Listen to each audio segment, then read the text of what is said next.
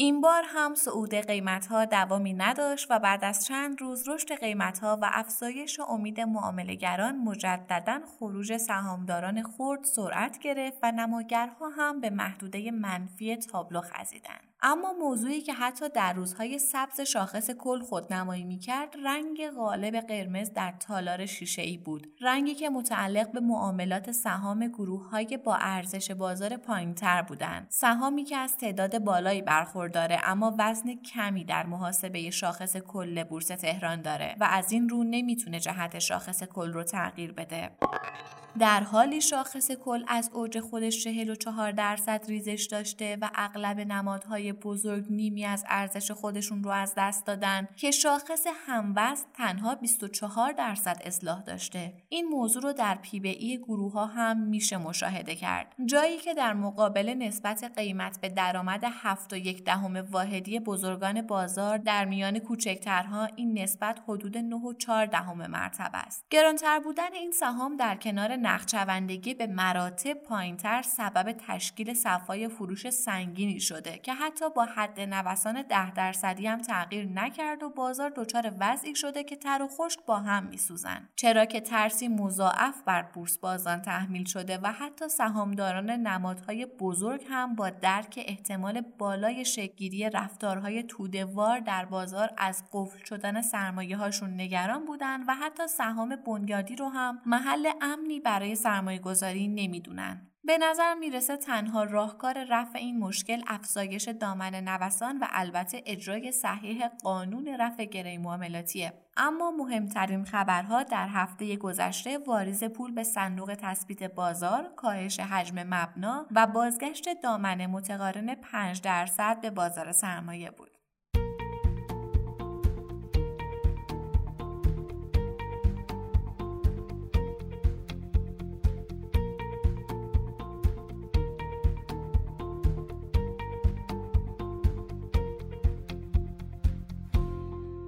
سلام. اینجا پادکست کاریزماست و شما در حال شنیدن سی و چهارمین اپیزود از مجموعه پادکست های هفتگی کاریزما هستید. کاریزما یه پادکست تحلیلیه. تحلیل بازار سرمایه که توسط گروه مالی کاریزما تهیه میشه. این اپیزود در روز چهارشنبه 29 اردیبهشت 1400 ضبط شده. من آرام نظری هستم و با همراهی میسم رحمتی کارشناس اقتصاد و کارشناس ارشد مدیریت مالی و مهمانانی که ما را همراهی می‌کنن اتفاقات مهم بازار سرمایه در هفته گذشته رو مرور می‌کنیم. در مورد یک موضوع ویژه اقتصادی و مالی گفتگو می‌کنیم و در آخر به سیمایی از هفته آینده می‌رسیم. با ما همراه باشید.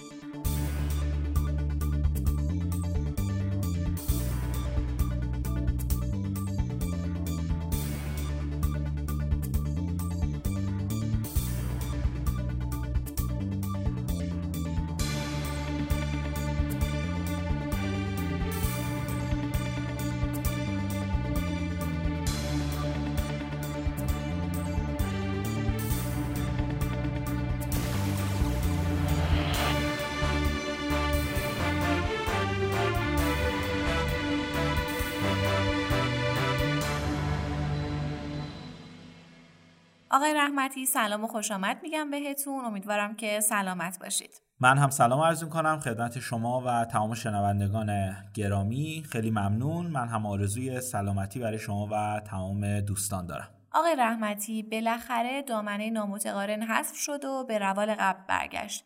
این سیاست آیا اثر مثبتی هم روی بازار داشت؟ اگه بخوام خلاصه ای از این سیاست بهتون بگم باید بیان کنم کاهش محسوس نقشوندگی سهام افزایش صفهای اکثر شرکت ها که روز به روز سنگین تر می شد فرار سرمایه های حقیقی و ناامیدی فعالان به احیای بازار تنها خلاصه ای از عملکرد این نوع سیاستگذاری در سه ماهی بود که شاخص کل افت فقط 8 و 7 درصدی رو ثبت کرد. تنها نکته مثبت دامن نوسان نامتقارن ظاهرسازی بازار و افت کمتر از واقعیت نماگر اصلی تالار شیشه‌ای بود تا شاید اثر روانی این نماگر بر فعالان بازار بتونه کمی از اون هیجانات منفی رو کاهش بده. بررسی های آماری هم نشون میده که ارزش روزانه معاملات که در روزهای اوج سال 99 از 20 هزار میلیارد تومن هم فراتر رفته بود با افت بالغ بر 86 درصدی به کمتر از 3 هزار میلیارد تومن رسید و حتی برای چهارمین بار در سال جاری زیر هزار میلیارد تومن هم رفت که نشون از وضعیت نامناسب بازار سهام داره. اگر بخوام نگاه دقیق تری به آمار بندازیم باید بگم در سه ماهی که دامنه نوسان نامتقارن بر بازار حاکم بود شاهد افزایش شتاب سهامداران خورد برای خروج از گردونه معاملات سهام بودیم. که این نشون میده در این دوره سه روز فقط این افراد خرید مثبتی رو ثبت کردند و در روزهای دیگه فروشنده بودند. خب الان با برگشت دامنه متقارن و واریز پول به صندوق تثبیت آیا وضعیت بازار رو به بهبود میره؟ ببینید من بارها بارها این جمله رو تکرار کردم که اصلی ترین متغیری که می‌تونه بازار رو سریع به حالت تعادل برگردونه ایجاد اعتماد در بازار سرمایه است قطعا دامنه متقارن بهتر از دامنه نامتقارنه اما آیا اعتماد به داخل بازار برگشته؟ نحوه برخورد ناظر بازار به سهما یا صحبت هایی که از دخالت در برخی از معاملات سهمای تاثیرگذار در بازار میشه نمونه ای از بیاعتمادی به بازاره. اصلا بحث الان این نیست که آیا این حرفا درسته یا غلط. بحث اینه که انقدر بیاعتمادی در بازار وجود داره که این صحبت ها هر روز انجام میشه. به عنوان مثال بحث همین واریز پول به صندوق تثبیت. آیا شما به غیر از یک خبر واریز جزئیات دیگری از این حرکت سیاستگزار شنیدید؟ خب همین رفتار باعث میشه که اصلا اعتمادی به صحبتهای سیاستگزار نباشه همین الان دامنه متقارن در سهمای بزرگ کاملا تاثیرگذار بوده و کمی نقشوندگی رو در این سهما بالا برده. اما پله بعدی برای رفع مشکل بازار سهمای کوچیکی هستند که متاسفانه سیاست درستی رو در خصوص اونها به کار نگرفتن.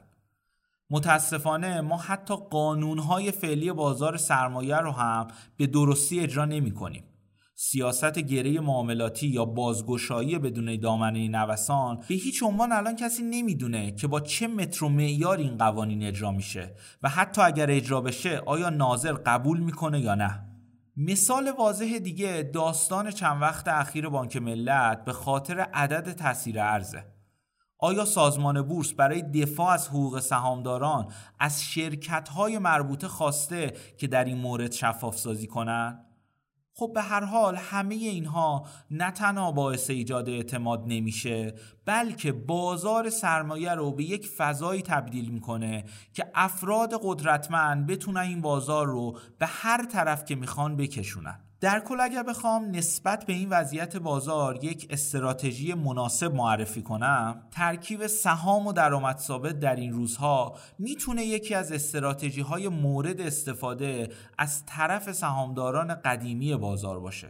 و خب قطعا صندوق های مختلط هم از این ویژگی مهم برخوردارن. بحث صندوق های مختلط شد. این رو هم بگم که صندوق سرمایه گذاری مختلط کاریزما هم شنبه 8 خرداد ماه ساعت 8 صبح پذیر نویسی خودش رو شروع می‌کنه و تا 12 خرداد ماه هم ادامه داره. شنوندگان می‌تونن خبرهای تکمیلی و اطلاعات بیشتر رو از طریق شبکه های اجتماعی هلدینگ کاریزما دنبال کنن. خب آقای رحمتی از بازارهای رقیب چه خبر؟ در بازار دلار شاهد نوسانهایی به سمت محدوده 20 هزار تومن هستیم که طبق تحلیلی که چند وقت گذشته از اون داشتیم کاملا این برگشت به این محدوده طبیعیه. ولی همچنان اعتقاد داریم دلار روند سودی خودش رو از دست داده و احتمالا یک بار دیگه محدوده های 20 هزار تومن رو مشاهده کنیم.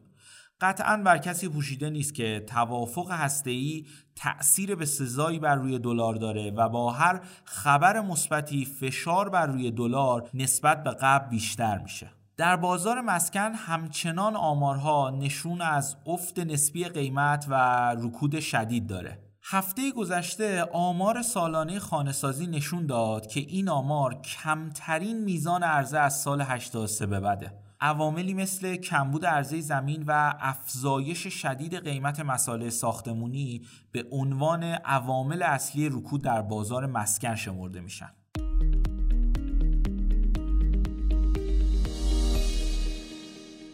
آقای رحمتی یه سوال دیگه داشتم از خدمتتون. چرا با وجود کاهش شدید دلار این رو نمی‌بینیم که قیمت های کالاهای مصرفی کاهش چندانی داشته باشه؟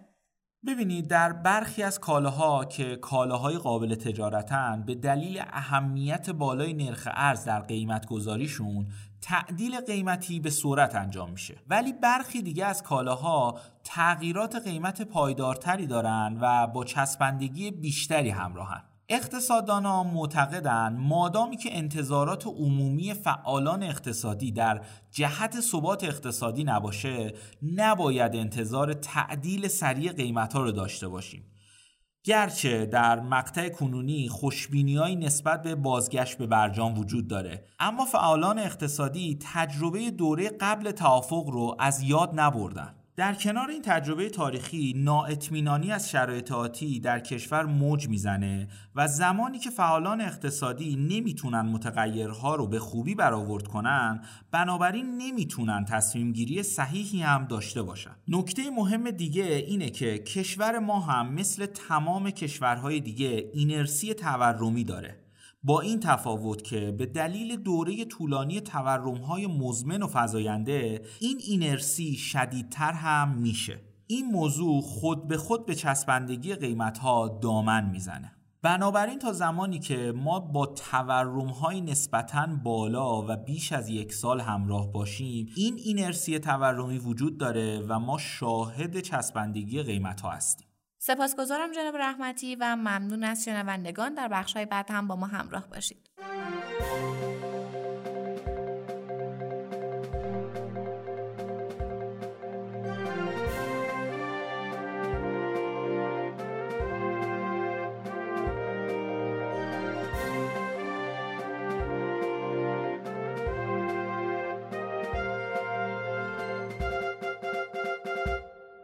در بازارهای در حال توسعه مثل ایران فاکتورهای متعدد سیاسی و اقتصادی بر مسیر بازارهای اقتصادی از جمله بورس اثرگذاره در چند ماه اخیر هم بازار سرمایه ایران تحت تاثیر مجموعه ای از این عوامل واکنش های مختلفی نشون داده و روند نسبتا ضعیفی رو پشت سر گذاشته به طوری که سرمایه گذاران زیادی در این بین متضرر شدن. برخی معتقدند اگر دولت فعلی و کاندیدهای ریاست جمهوری دولت آتی قصد افزایش مشارکت مردم در انتخابات 1400 رو دارن باید اقداماتی برای بهبود وضعیت بورس که امروز به آینه اقتصاد ایران تبدیل شده انجام بدن. چرا که بر اساس آماری که وجود داره بخش زیادی از مردم کشور همکنون در این بازار سرمایه گذاری کردن و ماهاست که در ضرر هستند از سال 1376 تا الان شش دوره انتخابات ریاست جمهوری برگزار شده در چهار دوره انتخاباتی قبل شاهد رشد شاخص بودیم. البته عموما شاخص واکنش کمتری به انتخاب مجدد رئیس جمهورها داشته و دلیل اصلی اون هم عدم تغییر اساسی در چشمانداز سیاستگذاری اقتصادیه. به همین دلیل قطعا در این روزها نجات بازار سرمایه یکی از برنامه های نامزدهای انتخاباتیه و شاید سوال اصلی اینه که چه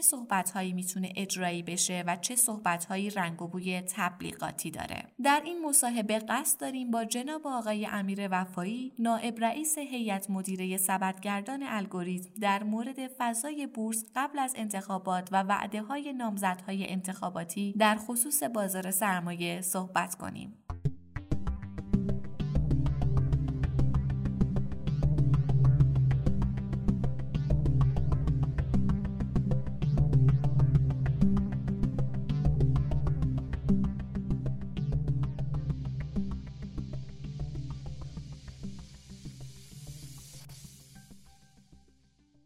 سلام های وفایی خیلی خوش اومدید به پادکست کاریزما.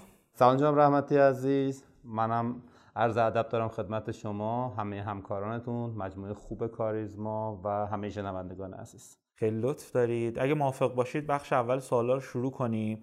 از این سوال که اساسا دولت ها چه نقشی می‌تونن توی رونق یا رکود بازار سرمایه داشته باشن؟ با توجه به اینکه ابزاری نظیر حالا نرخ ارز نرخ بهره تا حد زیادی تحت کنترل دولت هاست. بله ارزم به حضورتون خب واقعیت نقش دولت نه تنها در ایران در کلیه اقتصاد حتی اقتصادهای آزاد که نقش دولت باید کمتر هم باشه حداقل شرایط کرونا نشون داد نقش قالبی می‌تونه داشته باشه. یعنی خود به خود از زمانهای گذشته نقشی که دولت در بازار داشته مورد در واقع چالش و بحث همه اقتصاددان ها بوده ولی اینکه بگیم دولت هیچ نقشی در اقتصاد نداره یا سیاست گذاری نمی‌تونه کنه و به تب بازار سرمایه یک بخش جدی از اقتصاد خب حرف بسیار غلطی. به ویژه در کشورهایی مثل ما که یک اقتصاد با همه اصلاحاتی که انجام شده همچنان دولتی فربه داریم و ارزم به حضورتون خب این یه نکته ایه که نقش دولت تو اقتصاد ما خیلی اثر گذاره و می‌تونه اثرات مهمی در اقتصاد داشته باشه. خودتون فرمودین. خب ما در اقتصادمون یک سری عوامل اصلی هستن که با سیاست گذاری های دولت اینها تکلیفشون مشخص میشه. یعنی ما هر چقدر حرف از استقلال بانک مرکزی بزنیم همچنان نقش مهمی سیاستگزاران شخصیت های سیاسی دولت روی بحث تعیین نرخ ارز خواهند داشت. راجع به نرخ بهره هر چقدر بیایم صحبت بکنیم از اینکه اقتصاد خودش نرخ بهره واقعیش رو پیدا بکنه ولی خب این اتفاق در عمل همه هم می‌دونیم نمیفته بالاخره دولت هم به عنوان یک ناشر مهم اوراق بهادار یک ناشر جدی اوراق بهادار رو نرخ می‌تونه اثر بذاره هم تو سیاست گذاریاش می‌تونه این نقش داشته باشه. و جو نرخ ارز هم که بسیار گفته شده طی سالهای گذشته طی حتی بشه گفت دهه های گذشته این بحث بوده که نرخ ارز و ورود دولت بویژه تو اقتصادهای مثل اقتصاد ما که به نفت وابسته است. در واقع حالا خود دولت فروشنده بزرگ نفت هستش و حتی صادرکنندگان بزرگمون تو مسایر محصولات هم به نحوی میشه گفت با دولت حشر و نشر زیادی دارن یا ترکیب سهامداری دولت یا مدیرانشون رو دولت منصوب می‌کنه. قطعا نقش دولت قالبه تو پرانتز بخوام خدمتتون بگم شاید تو این چند وقتی که بازار حداقل از بعد فروردین 1400 ادامه همون اوضاع اواخر سال 99 وجود داشت من بعضی از دوستان می‌گفتم می‌گفتم در بعضی از شرایط عادی بخواید نگاه بکنید تو هر اقتصادی. دولت بخواد تغییر بکنه خود به خود این یه ابهام جدی برای بازار هستش. به ویژه حالا برای کشور ما که نقش دولت طبق توضیحاتی که در قبل خدمتتون گفتم نقش غالبی به خاطر همین من فکر می‌کنم همچنان در اقتصاد ما نرخ ارز خب خود بودجه که یه متغیر اساسیه و نرخ بهره نقش قالبی دولت داره. آی وفایی حالا این نقش دولتی که شما میگید خیلی زیاد هم هست شاید ما تو یک سال اخیر رو تو دولت دوازدهم هم خیلی بیشتر دیدیم. این دلیلش هم اینه که ما بیشترین نوسان تاریخ بورس رو تو یک سال اخیر و طول دولت دوازدهم داشتیم و همین باعث شد که میلیون ها نفر وارد بازار سرمایه بشن. می‌خوام ببینم دولت ها یا اشتباهی انجام داده یا صرف نقشش بوده؟ واقعیت اینه که یه ذره شاید به قبلتر نگاه بکنیم. با یک اینکه اشتباه بود این کار یا درست بود قضاوت نکنیم. چون یه مجموعه از شرایط شکل گرفت که به این روز در واقع بازار سرمایه ما افتاد. جناب رحمتی عزیز یه نکته هست واقعیت. اینی که آیا تمرکز دولت و اقتصاد ما به سمت بازار سرمایه بره اتفاق غلطیه یا نه؟ نه این گونه نیست. بسیار به نظرم کار درستیه که اقتصاد بانک محور ما که هممون مشکلاتی که طی سالهای مختلف بانک ها مؤسسات مالی اعتباری و خود به خود این اقتصاد بانک محور روی در واقع سایر جوانب زندگی نقش داشته. در کنار مزایایی هم که داشته نمیشه انکار کرد ولی خب یه معایبی داره. یعنی همه جای دنیا خب ما می‌بینیم بازار سرمایه یک رقیب جدی و شاید خیلی جدیتر نظام بانکی داره در تامین مالی بنگاه کار می‌کنه. حتی بازار ثانویه در واقع بازار سرمایه هم جزو جاهای مهمه.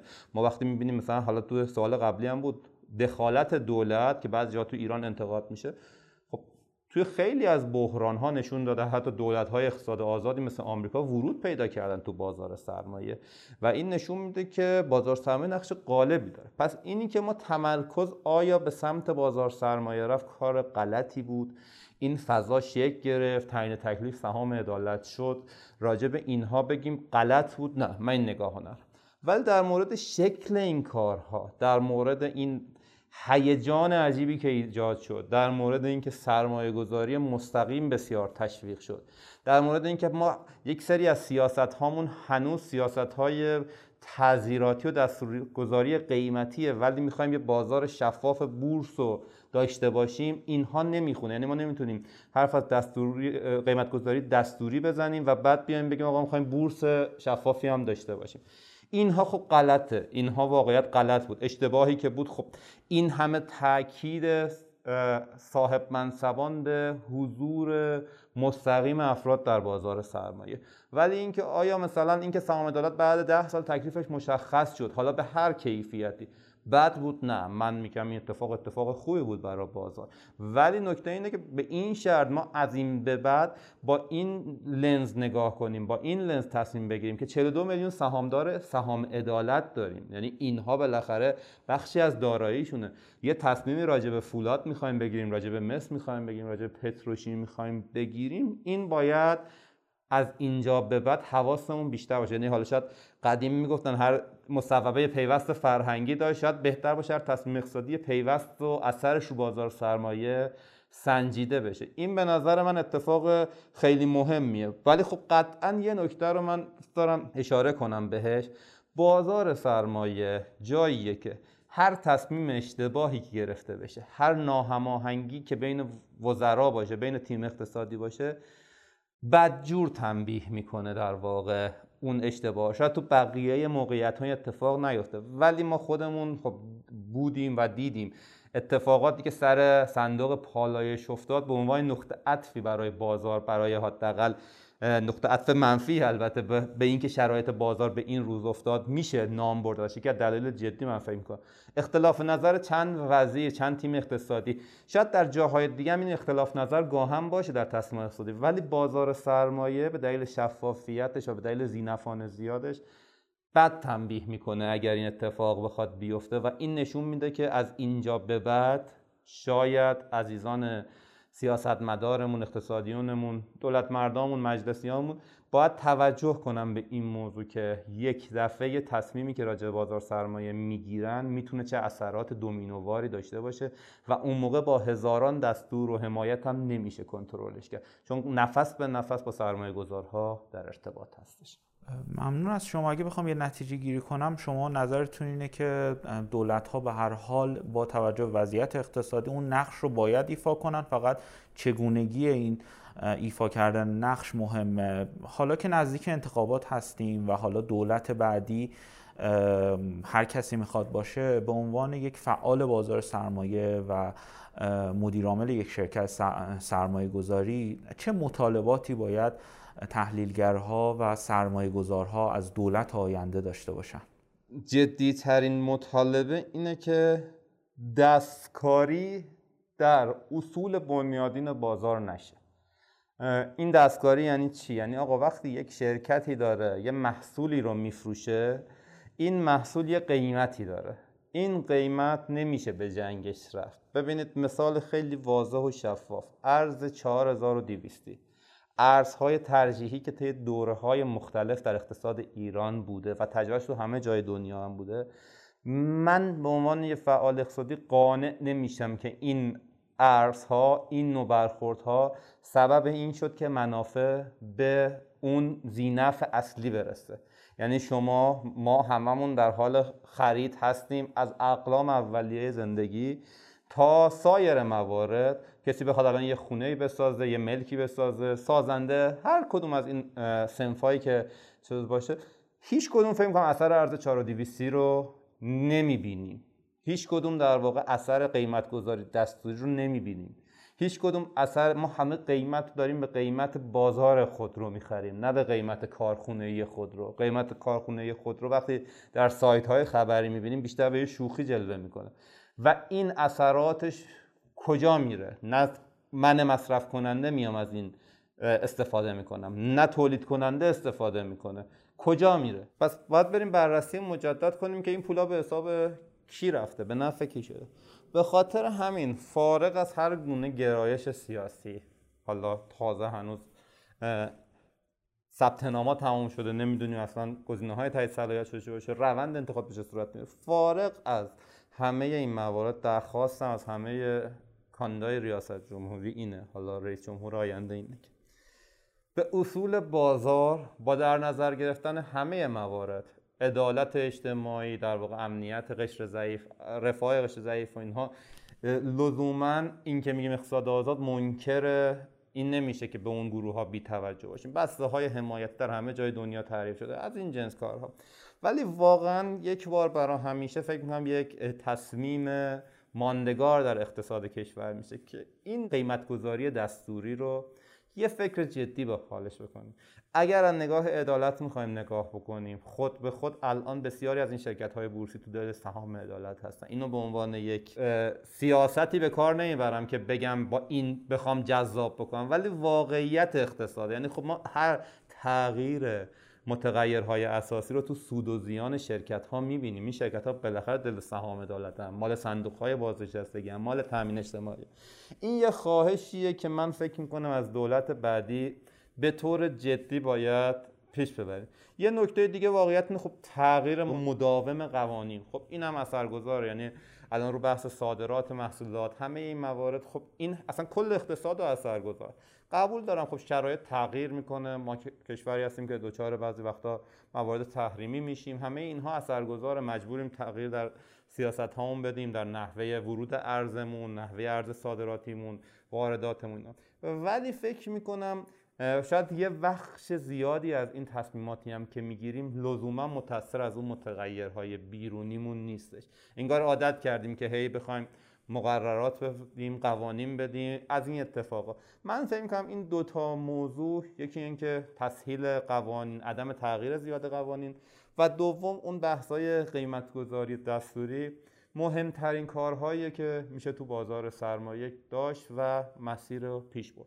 حالا بقیهش که دیگه وابسته به وزیر اقتصاد در واقع شورا عالی بورس ریاست سازمان میشه که اونها در واقع باید مانزدایی بکنن در واقع تو بحث مجوزها در سایر موارد. حالا فکر می‌کنم جاش توی این بحث امروز اون نباشه ولی همه اینها رو به نظرم باید در نظر داشته باشیم. آی وفایی توی سوال آخر من دو پارت دو بخش بندی می‌کنم به دلیل اینکه به هر حال یه سری صحبت های سیاست گذاره با واقعیت خیلی فاصله داره به خاطر حالا شاید شرایط باشه من می‌خوام ببینم الان هم وارد تبلیغات نامزدها روی حالا محوریت بهبود اوضاع بورس هم قطعا میشیم.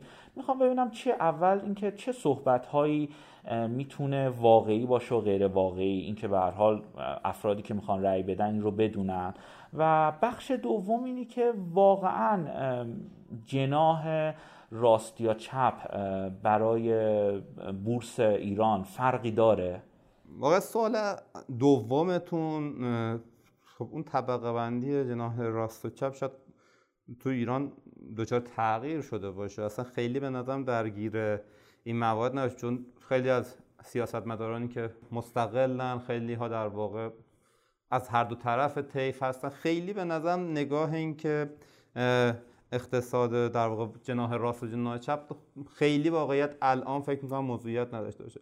من میگم فارغ از این بحث کاندیدای خاصی که بیاد حالا هر کدوم از عزیزان تایید بشن این فرد باید بسنجیم از اطرافیانش تیم اقتصادیش دیدگاهاشون و اون می‌تونه مهم باشه. یعنی چقدر طرفدار قیمت گذاری دستوری باشن چقدر طرفدار به قول معروف مانزدایی قوانین باشن. هم چقدر تسهیل کسب و کار کنن همه اینها بیشتر اثر گذاره. اینکه لزوما از یک چون ما واقعا حزب معنی ساختار یافتش خیلی نداریم در کشورمون. نمی‌تونیم بگیم که همه یه جور فکر اصلا دو نفر از جناح چپ تفکرات اقتصادی کاملا متفاوت با هم. 180 درجه تفاوت داشته باشن. رو این حساب من بیشتر رو افراد نگاه می‌کنم. ولی نکته اصلیش اینه. همونطور که خودت شما فرمودید امسال فکر می‌کنم بعد از اولین خیلی از سالها برای اولین بار در کشورمون بازار سرمایه و بورس در تبلیغات کاندیدا در به قول معروف مناظره ها و سایر موارد نقش خواهد داشت. قطعا خب این می‌تونه یه آلارم مهمی از اون تفکر اقتصادی تیم باشه. یه درخواست از در واقع خود اون افرادی که کاندیدای ریاست جمهوری هستن اینه که واقعا خودشون رو در یک فضای قرار ندن که قولهای عجیب غریبی مثلا راجع به اینکه آقا شاخص فلان قد میشه یا اینجور. اصلا وارد این دیتیل ها نشن. به نظر من برازنده سیاستگزار و سیاست مداری که در واقع کار اجرا یا کار قانونگذاری می‌کنه این نیست که بیادش عدد شاخص بده کف و حمایت شاخص مشخص بکنه. اون وظیفش اینه که تو مجلس هست قانونگذاری بکنه برای تسهیل اون شرایطی که گفتم. تو دولت هست اجرا کنه اونها رو به بهترین نحو ممکن. خیلی به نظرم این حرفا شاید خریدار نداشته باشه و واقعیت اینه که مردم هم به نظرم به این نکته توجه داشته باشه واقعیت اینه که بریم به سمت اینکه اون متغیرهایی رو که خدمتتون عرض کردم هر کسی که راحتتر و بهتر بکنه اون شرایط رو خب می‌تونه حداقل گزینه بهتری بر بازار سرمایه باشه. حالا برای سایر موارد من خیلی نظری ندارم تخصصی هم ندارم ولی برای بازار سرمایه من فکر می‌کنم کسی که یه برنامه مشخص این برنامه مشخص لازم یه برنامه 60 70 صفحه‌ای باشه چهار تا پنج تا سرخط اصلی تیتر اصلی آقا این این این مثلا من نمیگم آقا بیا سود بانکی رو بگه حتما کاهش میدم به خاطر بازار سرمایه چون متغیرهای دیگه ای اثرگذار هستش. اتفاقات تورمی میفته سایر موارد جاش اینجا. یک سری مشخصات شف آقا برفرض کشف قیمت در بورس کالا. صادرات محصولات تو یک سال پیش رو به این در با این ولی مثلا صادرات یک ماه یه دستور بذاری یک ماه بعد. شما الان یک کیلو پیاز هم بخوای صادر بکنی باید بری بازار هدف تو پیدا کنی مشتری تو پیدا بکنی و این فرایند ادامه داره. یه دفعه نمی‌تونی بیای آقا یه مشتری که داره صادر می‌کنه بگه آقا صادر نکن. 20 روز بعد دوباره صادر بکن. اینایی که میگم چون ما یه شاخص کالامحور داریم ما بالاخره کاموتیا تو بازارمون نقش دارن. فرض کنید الان مثل جهانی فولاد منطقه یه قیمت های خیلی خوبی هستن. شما در این موقعیت ما داخل هم مصرف نکنیم جلو صادرات اینا رو هم بگیریم. یعنی رکود داخل کشور داریم با یه مقررات عجیب غریب جلو صادرات اینا رو سه ماه بعد که قیمت های جهانی افت بکنه اون موقع مجوز صادرات بینادیم چه فایده داره؟ یعنی این هاست که به نظر من آسیب می‌زنه بازار سرمایه. الان خب من میخوندم خیلی از شرکت های صادراتی فولادمون این مشکل رو الان داشتن این چند وقت که نتونستن از اون فضا اونطوری که باید استفاده بکنن. این یکی از اون مواردیه که به نظرم اینها رو بیان راجبش بیشتر صحبت کن واقعیت میگه آقا شاخص فلان قد میشه این چی میشه؟ و یه نکته هم از آقا اصلا خب قطعا اتفاق خواهد افتاد. اون که به قول معروف تفکر سیاسیون هستش و من اصلا نمی‌تونم به این دوستان توصیه بکنم زورم نمی‌رسه. ولی واقعیت الان کنکاش گذشته زیاد خواهیم داشت که چرا این اتفاق افتاد. امیدوارم علاوه بر اینکه کنکاش گذشته هست برنامه آینده غالب تر باشه. یعنی اینکه آقا چه شد؟ خیلی الان برام من سهامدار من فعال این بازار مهم... نمیگم مهم نیست مهمه. ولی اینکه آقا اصلا این غلط هایی که اتفاق افتاده کارهای اشتباهی که بوده چجوری می‌خواد اصلاح بشه اینها واقعا خیلی مهمتره. و واقعا سهامدارهای ما ببینید سهامدارهای حقیقی ما یه حس عدم اعتمادی تو بازار شکل گرفت. من فکر می‌کنم با یک سیاست گذاری درست نه اینکه آقا بگیم لزوما تزریق پول. اون هم می‌تونه سیاست حمایتی باشه. میشه این اعتماد رو برگردون با یه فرهنگ سازی درست امتیازات چون الان ما فکر کنم 15 سال 20 سال بحث مالیات بر خانه های خالی رو داریم. یه بازار رقیب ماست دیگه. فکر نمی کنم ما مالیات رو خیلی خوب میده بورس. یعنی هم شرکت های بورسی هم خرید و فروش بورسی مالیات ولی اون اتفاق نمیفته حالا مالیات بر سپرده که بعضی از بزرگواران است بازار نظرت دارم من چون خیلی دیتیل بررسی نکردم نمی‌تونم راجبش صحبت کنم. رو رمزارزها خب مثلا یک سری میگن آقا اصلا این غیر قانونی و از اون و درگاه های تعریف میشه براش. نمیگم اونم به عنوان یه بازار نوینه. اونم باید توش دلش باشیم ولی خب چه بهتر که قرار این اتفاق بیفته برفرض مجوز صندوق های کریپتو رو بدیم. فعالین بازار این کار رو انجام بدن. میگم این یه حلقه در هم است. ولی این اتفاق نیفته. این حس برای من سهامدار ایجاد نشه که مظلوم ترین جا بازار سرمایه است. این اتفاق بیفته اهالی اقتصاد و مردم عادی. پولاشون تو بازار سرمایه نمیارم و می‌برم بازارهای دیگه. چون یه اتفاقی هم افتاد جناب رحمتی عزیز. توی دو روزای خوب بازار ما سال 99 به دلیل شرایط خاص اقتصادی کشور و بحث‌های تحریمی ما خیلی پول تو تر توسعه نرفتش. در صورتی که اصل داستان بازار سرمایه که باید به طرح توسعه کمک بکنه بازار اولیه کمک بکنه. این فرصت از دست رفت ولی این فرصت هست. یعنی فضای بازار سرمایه برای آینده اقتصاد ایران برای آینده اقتصاد کشورمون هستش. امیدوارم که رئیس جمهوری بعدی و تیم اقتصادیش با در نظر گرفتن حالا این مطالبی که به ذهن من رسید و قطعا خیلی از عزیزان بیشتر از من به این امور مسلطن بتونه رونق مجدد یا بورس اقتصاد برگردونه. من هم امیدوارم که همین رونق هم در دولت بعد و دولت های بعدی اتفاق بیفته و ممنون از شما که صحبت های بسیار دقیقی رو بیان کردید. اگر صحبتی هست ما در خدمت نه منم باز تشکر می‌کنم از تیم خوب کاریزما خود شما همکارانتون. امیدوارم که روزهایی پر از سلامتی و خوبی برای مردم از کشورم باشه. ممنون. خدا نگهدار. خدا نگهدار.